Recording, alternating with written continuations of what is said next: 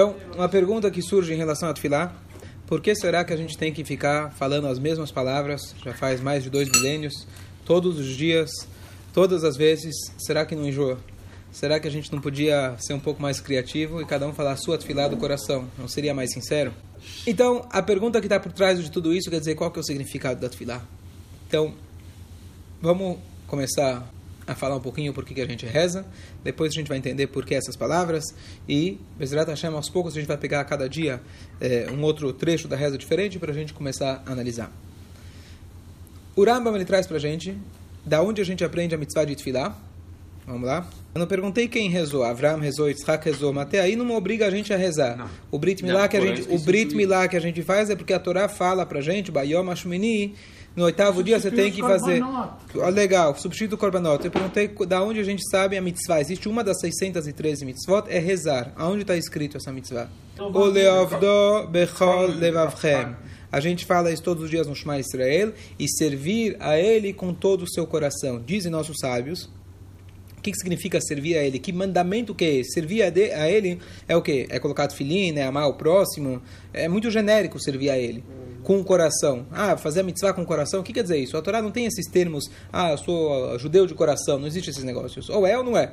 Que mitzvah que é essa? Servir a Deus com o coração. Dizem nossos sábios, eis o avodash balev. Qual que é o serviço do coração? Qual é a definição do serviço do coração, exercício diário do coração? Essa é a Tfilah. Essa é a origem bíblica da mitzvah da gente rezar. Antes de chegar na história que Avraham rezou, que Tzach rezou, que Moshe rezou, todas essas histórias corroboram, mas a mitzvah, a nossa obrigação de rezar, está descrita no Shema Israel. Alguma dúvida? Não. Próximo. Agora, o Rambam, ele traz pra gente que a origem da Tfilah, o que, que significa Tfilah, quando alguém se encontra numa situação de tsara, de uma necessidade, de um sofrimento, ele chegar e não virar para uma pessoa, e ele vira para quem? Para Hashem, o Criador, e fala, Hashem, estou passando por A, B, C, me ajuda. Essa é a mitzvah da Tfilah. E nós temos uma, é, entre as brachot, quando a Torá fala para a gente que a gente tem que agradecer a Deus, aqui eu falei em relação a pedir, mas a mitzvah de agradecer a Deus, nós temos de todas as brachot, a única bracha que é bíblica é o Birkat Hamazon. Não o texto, mas sim o fato de você agradecer depois que você teve uma refeição. É isso que nós temos da Torá. Se precisa de algo, você pede, uhum. E se você come uma refeição, você comeu, satisfez, você tem a mitzvah de agradecer. Certo? Sim. Bom, até aí tudo bem, seria, certo? Como que os, os vendedores de sidur iam ganhar dinheiro, tá certo? A gente está, até aqui está tudo bonito. A pergunta é, para que, que a gente precisa de todo esse sidur que hoje ele é tão grande, tão comprido? E queria aproveitar que ontem, Baruch Hashem, a gente, eu, a gente passou o recorde de mais de mil, mil e cem plays ah, dentro de sete dias, Baruch Hashem, dos meus shiurim. Então, já faz desde dois mil e dezesseis... Estou dando sim, esses shiurim e gravando, Baruch Hashem. Tem mais de quinhentos shiurim, eu acho. São quase quinhentos shiurim já disponíveis no SoundCloud. Então, Baruch Hashem, são mais de... São, acho que setenta mil plays, acho que desde, desde o começo. Ótimo. Talvez mais. Sim. Baruch Hashem. E, Sim. então, aqueles que recebem podem compartilhar com os outros. Aqueles que já escutam podem passar para frente. E aqueles que quiserem participar... Inclusive, como eu já falei para vocês, estou escrevendo um livro que é a transcrição dos, de alguns dos melhores shiurim, e quem quiser participar também é só entrar em contato. Escolha. Pode dedicar um shiur de Iluy Nishmat, em mérito, em lembrança, em memória, e participar do projeto. Voltando aqui ao assunto. Vale a pena vender para os evangélicos. Não, não, não. Vai dar um faturamento bom. Está tá gravando aqui, Carlão. Eu vou mandar a porcentagem para você. Na área comercial também. Então, essa é a lei. Então, lembramos, lembremos de uma coisa muito importante. Às vezes, quando a gente começa a, a automatizar a nossa reza, a gente esquece a essência de tudo. A essência da reza é o exercício do coração. A essência da reza é, quando você precisa, você vira para Deus. Nada impede que você se comunique com Deus, em pensamento, ou melhor ainda, em fala, Uma pessoa me falou, uma pessoa que não, uma pessoa me falou que ele é, é, ele tem uma casa assim de campo e de vez em quando ele vai lá para no meio da floresta lá, ele se esconde e ele fala com Deus. Ele falou, por quê? Ele não, não sabe ler o sidur, nunca foi educado. Ele, mas ele falou, eu tenho vergonha de fazer na frente das pessoas, vão achar que eu sou maluco. Ele falou que ele conta que um dia era três da manhã, ele voltou lá da floresta, e aí tinha uma, uma turma acordada lá na casa dele. Ele falou, o que, que, que aconteceu? Onde você estava? Ele falou, fiquei com vergonha de falar que eu estava falando com Deus, então eu falei que fui só tomar um arzinho, três da manhã, no meio, da, no meio das árvores, né? Mas essa é a essência da mitzvah. Nada nos impede, pelo contrário. Apesar que a gente tem todos esses textos, nós devemos... É, é, conversar com Deus. Tem gente, tá certo? Que conversa literalmente. Ele tem um relacionamento, ele fala, olha Deus, fui no médico hoje, e ele me deu o resultado do exame, e foi mais ou menos, você poderia me dar uma ajuda para que as coisas pudessem melhorar? E ele conversa com Deus, certo? Deus não é menos do que um amigo seu. Deus não é menos do que um pai, muito pelo contrário. Então a gente tem que ter essa liberdade de poder conversar com Deus. E a pessoa que tem essa, essa capacidade significa que ela é uma pessoa livre. A pessoa que está presa, a pessoa que está limitada, não consegue ter esse tipo de relacionamento. É difícil. É mais fácil abrir o sidur e ficar lendo. Mas a pergunta é, por que então não seria mais sincero, mais fácil a gente falar com Deus do jeito que a gente quer? Então vamos voltar para o início.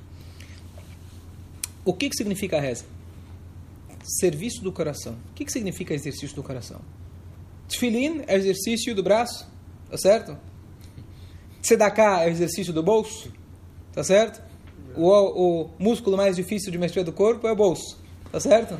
É o mais rígido de todos. Então, você faz, você treina cada um dos seus, cada mitzvah está ligado, a gente sabe, são seiscentos, seiscentos e três mitzvot, estão ligadas com todos os órgãos do nosso corpo. Então, cada um deles está ligado com uma mitzvah.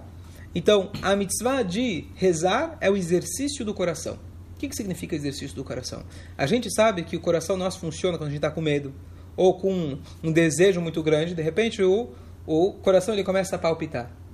O que, que significa o trabalho do coração? Você exercitar o coração para que ele comece a, comece a acelerar por amor a Deus. Agora a pergunta é, será que a gente lendo todos esses trechos três vezes por dia, será que a gente vai conseguir chegar nisso? Vamos lembrar que essa é a essência da Tfilah. Tudo que a gente está lendo de louvor a Deus, se a gente vai pegar a primeira, primeira sessão da Tfilah, tudo isso é louvores a Hashem. Para quê? Se você parar e meditar todos os dias, você vai conseguir chegar no amor a Deus. Esse é o objetivo da Tfilah. Você ter um relacionamento diário com Hashem. Uma conversa diária com Hashem. Isso é no sentido mais básico em relação à Tfilah. Já? Já. Você sai? Também... Então, talvez o ponto principal que a gente vai agora analisar é o seguinte, por que essa reza desse jeito? Às vezes, talvez frequentemente, a gente perde todo o sentido da reza, porque justamente a gente está usando um sidur. Então, por que, que os ha-hamim preferiram que a gente pegasse um texto fixo, que não dá para você mudar, você não pode falar do jeito que você quer, sabendo do risco da automatização, sabendo do risco que a gente vai se acostumar, e o nosso cérebro é programado para isso. Todas as, todas as ações que a gente repete determinadas vezes, o nosso cérebro ele joga para a caixinha chamada automático, piloto automático. Por que isso? Você acorda de manhã, você escova o dente, você coloca a tua roupa, você toma um banho, o que for, tá certo? Você não para todos os dias para pensar, agora eu vou colocar a roupa, agora eu vou... Já está tudo no piloto automático. Por quê? Porque o nosso cérebro, exatamente, ele dedica a energia para aquilo que precisa. Então, a Hashem colocou o mecanismo para a gente. Tudo aquilo que a gente repete determinadas vezes, aí está a força do hábito, porque é tão importante o hábito. Aquilo que você se habitua, você nem precisa mais se esforçar para aquilo, tanto para coisas boas, tanto para coisas negativas. Uhum. Então, por isso é tão difícil a gente também mudar um hábito negativo. Então, já tá no, no, se você já faz sem pensar, sem precisar dedicar o seu esforço para isso. Então, os kakamim, eles sabiam disso. Então, se eu vou rezar todos os dias a mesma reza, de, legal, no começo talvez é legal, no começo eu vou me esforçar, vou me empenhar, mas depois que eu já aprendi, acabou. Mas mesmo assim, sabendo desse risco, os ha-hamim preferiram isso do que deixar aberto para que cada um pudesse se expressar de qualquer jeito. Por que isso? Então, a resposta clássica que tem é o seguinte. Originalmente, assim era a reza. Avraham, Tzach, Yaakov, cada um deles se comunicava com Hashem nas palavras e do jeito e no momento que eles queriam. Porém, porém, Os ha-hamim estão falando agora do Anshei Knesset Agdolá, um grupo grande de sábios, no início da reconstrução do segundo templo, acompanhados pelos, pelos eh, profetas Ezra e Nehemia. Foi depois do galut da Babilônia, eles subiram de novo para Jerusalém, para Israel, reconstruíram o segundo templo, tá certo? O segundo templo foi destruído ou sessenta e oito ou nos setenta da Era Comum, e ele durou quatrocentos e vinte anos. Então estamos falando aqui mais ou menos trezentos e cinquenta anos antes da Era Comum.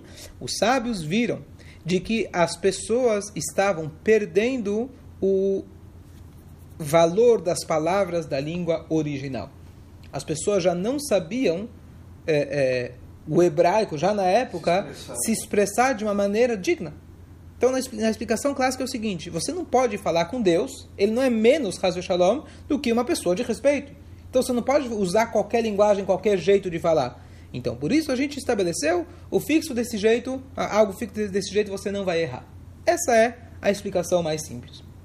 Bom, mas alguém vai chegar e falar, bom, entendi, tudo bem, mas está faltando sentido, tá certo? Está faltando sentido, legal, que eu posso errar, mas eu prefiro errar um pouquinho e falar de coração do que falar certo e não falar de coração. Certo? Qualquer pessoa entende que o conteúdo, as, as palavras não são tão importantes quanto o meu coração, o meu, o, o meu envolvimento emocional. Por que que os sábios insistiram nisso? Então, a resposta, na verdade, é que essas palavras não foram apenas é, é, estruturadas de uma forma gramatical correta, uma forma linguística correta. Os sábios que eles fizeram essas rezas, eles estavam acompanhados de Ezra e Nehemia. Quem era Ezra e Nehemia? Eles eram profetas. E quando a gente fala de profeta, está num nível completamente diferente de um grande sábio. O grande sábio pode ser um grande, conhece bem a língua hebraica, a gramática, a estrutura e etcétera. Quando a gente fala que tem profecia, significa que ele, ele, ele colocou na reza um código, fonte, um código misterioso, entre aspas, que ele sabe que essa é a forma da gente conseguir, entre aspas, funciona. Esse é o código que funciona, tá certo? E o que, que significa que esse código funciona? Deus não entende minha língua, Deus não entende o jeito que eu vou falar? Então, se a gente for analisar a reza, é uma coisa incrível, uma coisa incrível. A reza, quando você começa a analisar qualquer trecho, eu já dei aqui um curso de acho que dez ou doze aulas só sobre a primeira frase do sidur, que é o Modéanim. Quantas interpretações diferentes, camadas e camadas e camadas de interpretações, uma mais profunda que a outra, não inventadas, não aleatórias, mas cada uma delas você pode ler nas letras, nas nuances, nos pontinhos, como cada uma delas é verdadeira, e cada uma delas tem a sua, a, a sua concentração, a sua meditação, e quando você vai ler o Modéanim hoje, e você vai ler o Modéanim daqui a trinta anos, é a mesma frase, mas cada dia você pode entender o Modéanim de uma maneira diferente. Você pode viver ele de uma maneira diferente. Se os ha-hamim deixassem, mesmo que a gente falasse, olha, está garantido, não estou com medo, o pessoal vai se comunicar com Deus bem, vai saber falar, e vai saber é, pedir aquilo que ele quer, tem um problema. Nós, seres humanos, cada dia a gente quer outra coisa.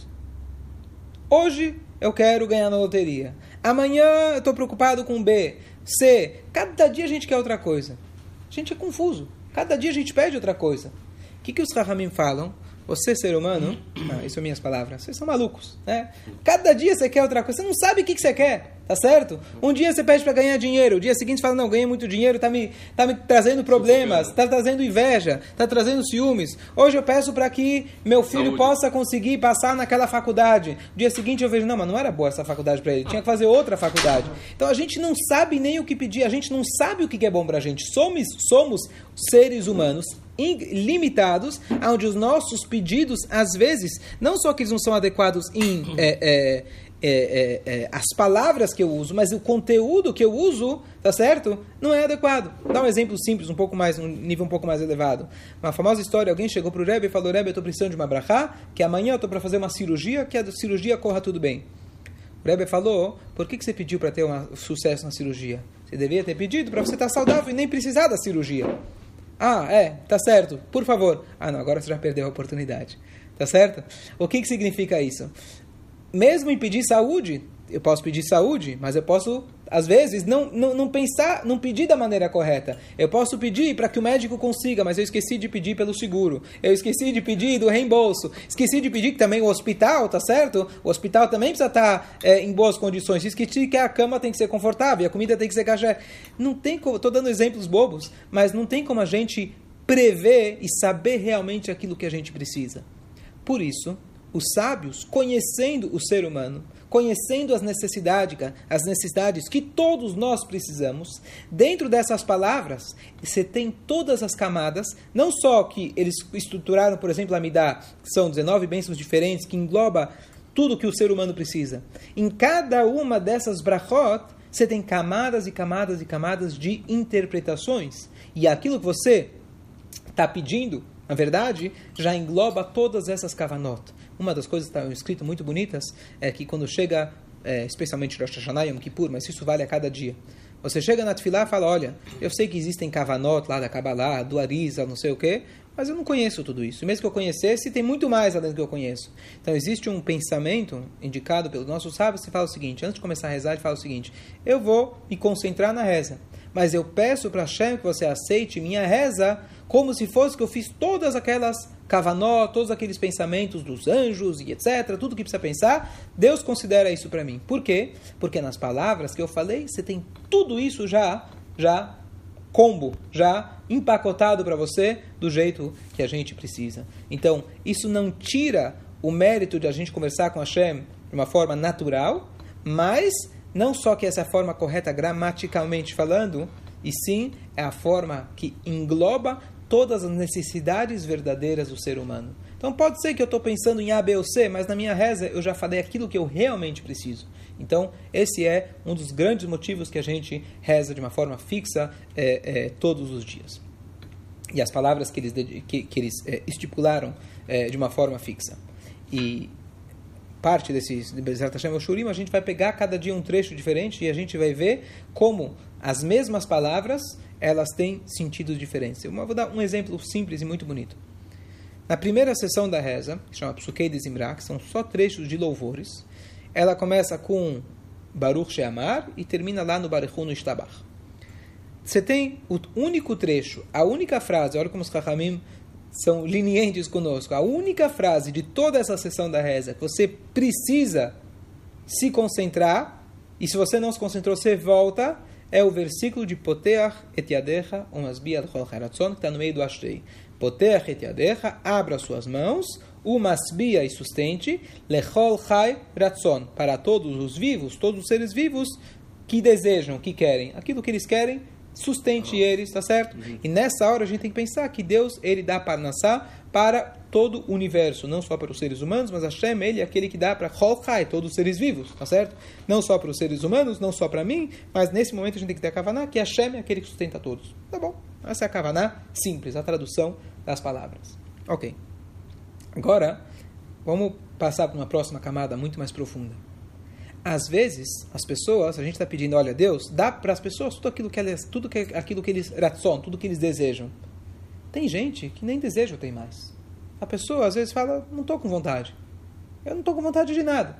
Tem gente que pede e tem gente que nem quer pedir. O cara já desistiu de viver. Ele já desistiu da graça da vida. Então, o que, que a gente pede na reza? Poter etader. Abra suas mãos. Umasbia. E sustente. Lechol chai. Para todos os vivos, Ratzon, vontade. Sustente a eles, dê para eles, para cada um de nós, Ratzon, vontade. Eu não estou pedindo para Deus dar aquilo que eu desejo, e sim, no fundo, estou pedindo para Hashem me dê o desejo, me dê a vontade. E a gente sabe que quando a pessoa tem vontade de fazer algo, ele pode superar qualquer, qualquer coisa. Então, eu não estou pedindo para Deus apenas dar aquilo que eu preciso, eu estou pedindo para Deus me dar a vontade. E ele tem, claro, ele é o único que tem o poder de dar para a gente essa vontade. Se eu estou incentivado, se eu acordo com vontade, tudo muda. Então, imagina, eu chego na reza de manhã, poxa, acabei de acordar, estou meio dormindo, não estou com vontade de rezar. Então, a pessoa fala, não estou com vontade, então minha reza não vai valer. Não.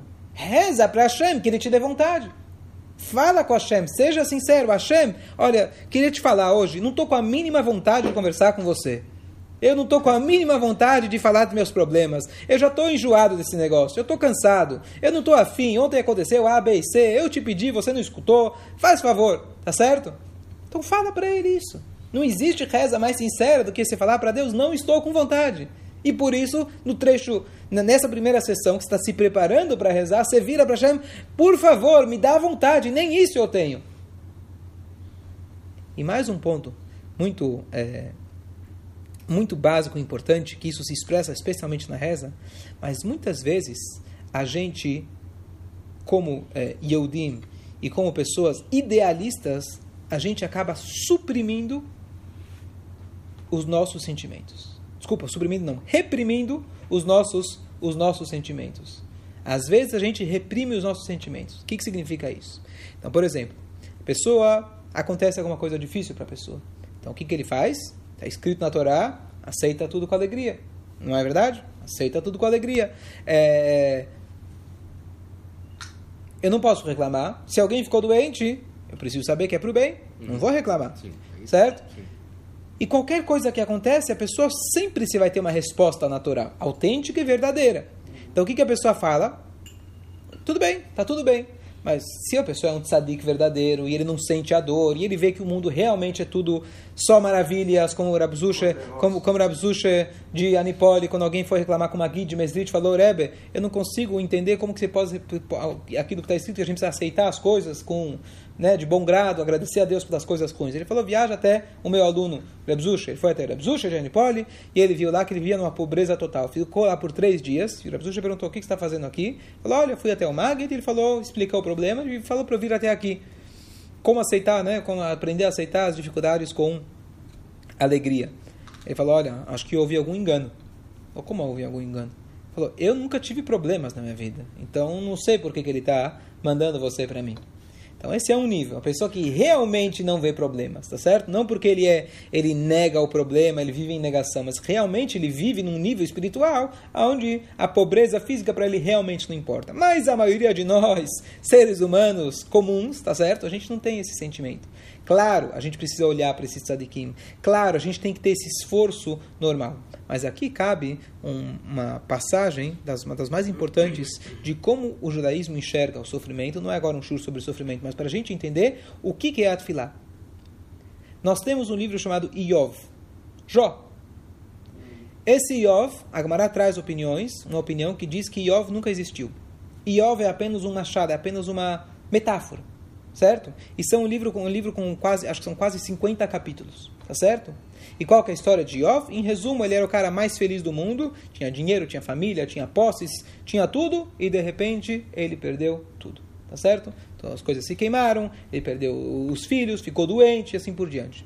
E o, e o, e o livro, na verdade, ele é o diálogo, grande parte do livro é o diálogo que tem entre Iov e os seus amigos. Os amigos vêm consolar ele, falando que o que Deus faz é pro bem, não se preocupa, etcétera. E ele fala, não, parem de ser, parem de ser hipócritas, hipócritas. Hipócritas. Deixa de ser hipócrita. E no final da história, Hashem, ele carimba as palavras do Iov. O que, que significa isso? O que o Iov, ele pôde expressar para Deus, não com falta de fé, muito pelo contrário. Deus, já que eu acredito tanto em você, você é meu pai, como você me faz uma coisa dessa? Os amigos de Iov, eles eram hipócritas, dizendo para ele, não, tá tudo certo, o que Deus faz tá bom, e tudo certo. É muito bonito você falar, você falar isso, mas não para os outros na hora do sofrimento do outro. Faz você quando você tem o seu sofrimento. Quando alguém está sofrendo, você precisa compartilhar da dor dele, se colocar no lugar dele e tentar ajudá-lo. Dá sermão de filosofia bonita, que seja verdadeiro e autêntico da Torá. Na, a, a, a, a, vendo o sofrimento do outro, isso é hipocrisia. Você tentar justificar a Deus, isso, nesses momentos, isso realmente significa, não que não é verdade, mas isso é uma, uma insensibilidade muito grande. Então aqui vem um ponto muito importante. A pessoa, ele deve não duvidar de Deus, mas questionar a Deus. Questionar no sentido, já que eu acredito tanto em você, já que você é meu pai, por que você me faz uma coisa dessas? Porque se eu não tenho essa abertura com Deus, e eu chego de manhã e falo, não, tudo que Deus faz é para o bem, beleza, vou continuar aqui minha reza, Deus, você é grande, Deus, você é bom, dá, dá sustento, ah, ah. O que, que eu estou fazendo? Eu estou reprimindo a minha emoção. E se tem um momento onde eu posso expressar a minha emoção, é na Tfilah. Então, quando eu chego e falo Shema Koleinu, não tem nada de errado que você chorar, e você reclamar, e você falar para Hashem, por quê que eu não estou conseguindo um emprego? Por que, que eu não estou conseguindo saúde, Haz V'Shalom? Por que, que eu não estou conseguindo? Por que está tão difícil? Tá certo? Você expressa o teu sentimento. É isso que Haná, que é o exemplo, na verdade, que a gente tem de Tfilah, que dela a gente aprende tantas coisas, ela derramou seu coração perante Deus. O profeta, o Eli, foi criticar ela. Não é assim, respeita a Deus, tá certo? Pronto. Se ele quer te dar, ele vai te dar. Não quer te dar, não vai te dar. Não. A Haná é o exemplo pra gente que nós temos a sessão de psicologia nossa, é de graça, é três vezes por dia, e é lá que você tem que se soltar. É lá que você tem que falar para Deus tudo o que você está sentindo. Tudo. Não tenha medo. Não, não, não tenta se convencer. Ah, Hashem faz é para o bem, então não preciso nem pedir para ele, eu vou fingir que não tenho. Se você tem esse sentimento, seja sincero. Partindo, de novo, partindo de um sentimento absoluto de fé. Não como uma negação. Certo? Se você está rezando, quer dizer que você está conversando com ele. O Eli Wiesel, que faleceu não faz muito tempo, famoso é, escritor, sobrevivente de Holocausto, né? Ficou muito famoso. Então, é, ele teve todo uma, um diálogo muito famoso com o Rebbe, e questionando Deus, da existência de Hashem, etc, etc, etc. E no final da vida ele escreveu um artigo, saiu no New York Times, ele falou, olha, eu percebi, porque ele, entre aspas, né? Ele não queria, ele não queria casar de novo, ele não queria reconstruir depois de tudo que ele passou, né? Sem querer julgar. E... É, falava, né, que como pode ser que Deus fez isso, etcétera. Então, no final da vida ele escreveu, eu percebi que minha vida inteira eu estava discutindo com Deus. Um judeu não consegue ser apático. Ele é sempre religioso. Às vezes a religião dele é a Torá, às vezes a religião dele é não acreditar em Deus. Mas ele é religiosamente um ateu. Ele não consegue ignorar Deus. Se você é religioso, ateu, significa você está brigando com Deus. Mas brigar faz parte de um relacionamento. A pessoa que nunca briga, tá certo? Um casal que está tudo sempre maravilhoso, etcétera. Se não forem tzadikim, alguma coisa está errada. Eles não estão sendo sinceros. São todos eles, dá um sorriso bonito, um é educado com o outro, cada um faz o seu papel, mas não tem um relacionamento vivo, não existe calor. Se está tudo certo, é igual uma foto na parede. Um desenho na parede, ele é perfeito. Um ser humano não é perfeito. Uma foto com Photoshop, um desenho, você pode desenhar ele perfeito. O ser humano não é perfeito. Então, se está tudo indo bem, não que a gente deseja que vá mal, mas se está tudo, todos os dias, está tudo com perfeição, provavelmente existe uma frieza. A pessoa está fazendo isso de forma mecânica. Se você faz com paixão, paixão, às vezes você briga, às vezes, às vezes você se abraça, às vezes você se ama. Assim deve acontecer no nosso relacionamento com Hashem. Não tem problema você brigar, de novo, no sentido de ficar indignado com Hashem e cobrar dele, pedir para ele com um sentimento, já que eu gosto tanto de você, já que você é minha esposa, já que você é meu marido, como que você me faz uma coisa dessas? Se eu for apático e o marido esqueceu, a esposa esqueceu de uma coisa importantíssima, ah, tudo bem, tudo bem, tudo bem. Mas como tudo bem? Você sabe que não está tudo bem, tá certo? Você sabe que não, não, tudo bem. Tudo que Deus faz é para o bem. Sim, esse é um trabalho de se fazer. Você tem que primeiro sentir a situação, sem negar a situação. A gente sabe, né, não? As primeiras coisas, né, aqueles famosos... Deus nos livre, mas os cinco passos, né, da, que assim dizem a psicologia, os psicólogos, dos cinco passos do, do luto, a primeira coisa é a pessoa se conscientizar e não viver na negação. E a gente, muitas vezes, vive na negação. Não, não, tá tudo certo. Tá, tá, tá tudo certo. Não tem tá tudo certo. A gente primeiro tem que... A Torá fala pra gente, quando tem um problema, a gente sabe do problema. Claro que a gente faz a bracha de Dayana Emet, mas ao mesmo tempo a Torá manda rasgar roupa. A Torá manda você fazer todos aqueles os rituais de Shiva, etcétera. Ah, mas peraí, tudo que Deus faz é pro bem. Sim, mas você não pode viver na negação. É um processo até você conseguir é, superar isso. Mas a Torá reconhece, e a primeira coisa, na nossa Tfilá, a gente reconhecer que os nossos sentimentos, aí a gente fala que a Tfilá é o trabalho, o serviço do coração, significa que eu posso expressar, é agora a hora de eu expressar tudo aquilo que eu estou sentindo para Deus. E não tem coisa, coisa que seja fútil para Deus. Nós somos fúteis, a gente perde tempo com besteira, Deus sabe disso. A gente pode, às vezes, deixar de falar com alguém por quarenta anos por, porque ele não olhou para mim. faz parte, o ser humano, mas quem foi o ser humano não fui eu, foi ele. Então deixa eu contar para ele todos os meus problemas. Fala com ele, se comunica com ele, e através disso você vai ter sinceridade. E assim a reza não fica algo mecânico, a reza cada dia se sente diferente. Não tem uma pessoa que todo dia sente a mesma coisa. Se ele sente a mesma coisa todo dia, ele está ele tá sendo um robô, ele não está vivendo. Alguém que está vivendo intensamente, a reza dele a cada dia vai ser diferente. Esse é um, um dos aspectos que a gente tem que expressar através da reza. Shiur número um concluído.